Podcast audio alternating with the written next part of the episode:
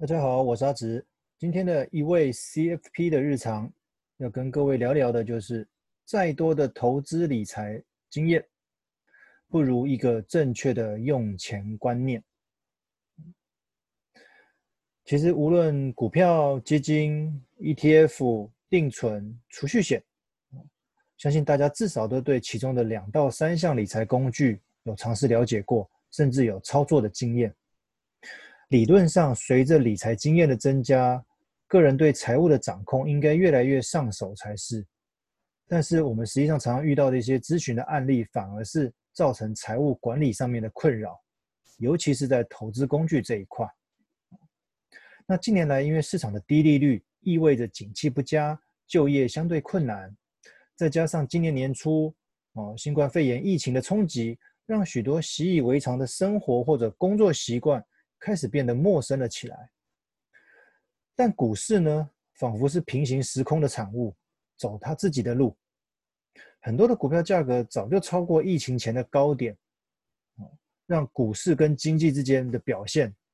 相对起来就很矛盾。因为经济不好，但是股市很热，那到到底现在状况是好还是不好？啊，其实以目前的状况来讲，只有股市跟房市是热的，但是本身的总体经济是不太好的。其实呢，由于我们国际间大小事情的不断发生，造成股市的回档、经济下挫。那市场近年来将主流的货币政策调整为现代货币理论。那什么叫做现代货币理论？简单讲，就是只要经济状况不佳，就开启印钞模式拯救市场。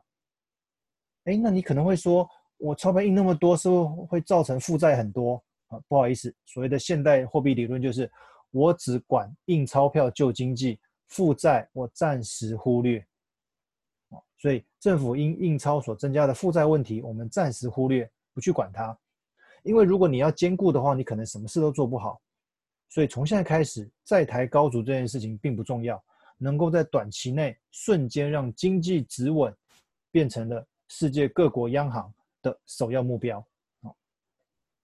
那回到我们个人呢？如果上述的政策成了目前的主流，在低利率的环境底下，如果不认真学习投资理财，感觉好像跟市场背道而驰，甚至于不甚了解现况而脱节。那既然如此，投资就成了未来资产能否增加的一个关键。曾经有听朋友这样讲，无论市场怎么变化，其实我都一直有在研究各式各样热门的投资工具。哦，听起来好像他很努力学习投资理财，没错。但是其实背后隐藏的许多风险，值得我们研究。我们翻开我们台湾的投资市场的历史，从全民追逐台股的首次万点，哦，民国七十九年，因为疫情过，呃，激情过后的大幅回档，让许多人从失望的股市中，把资金移转到听说一篮子的标的比较能够降低投资风险的基金。那在过了数十年后，追逐明星基金标的不如预期的情况之下，又把资金搬到有着被动投资特性的 ETF，结果呢，发现赚钱的速度不是那么的满意，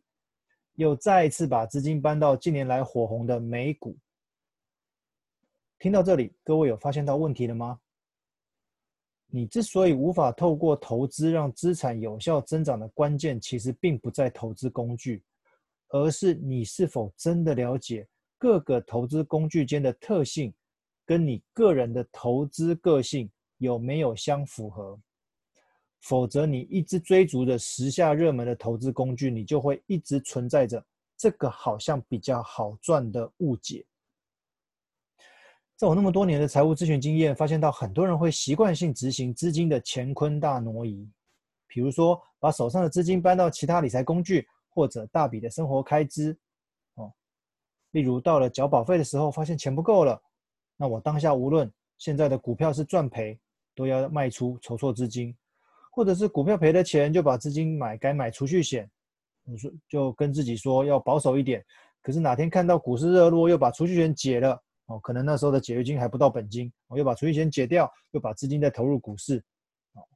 更或者是因为买车买房的钱不够，把保单解了，基金赎了，股票卖了，就这样不定期又的反复操作，其实你花的都是同一套钱。那你的资产当然就不会长大了，所以这边给一个小结论：如果少了财务上面的事前规划，你很容易挖东墙补西墙。如果你少了投资上面的正确观念，很容易被金钱追着跑。所以再次提醒，请务必了解各位手上的投资工具，它的投资特性到底是什么，跟自己的投资属性有没有相吻合，找到一个自己能够接受、自己能够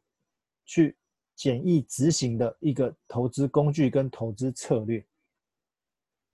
最后，我们该尝试做钱的主人，而不是钱的仆人。好，跟大家分享。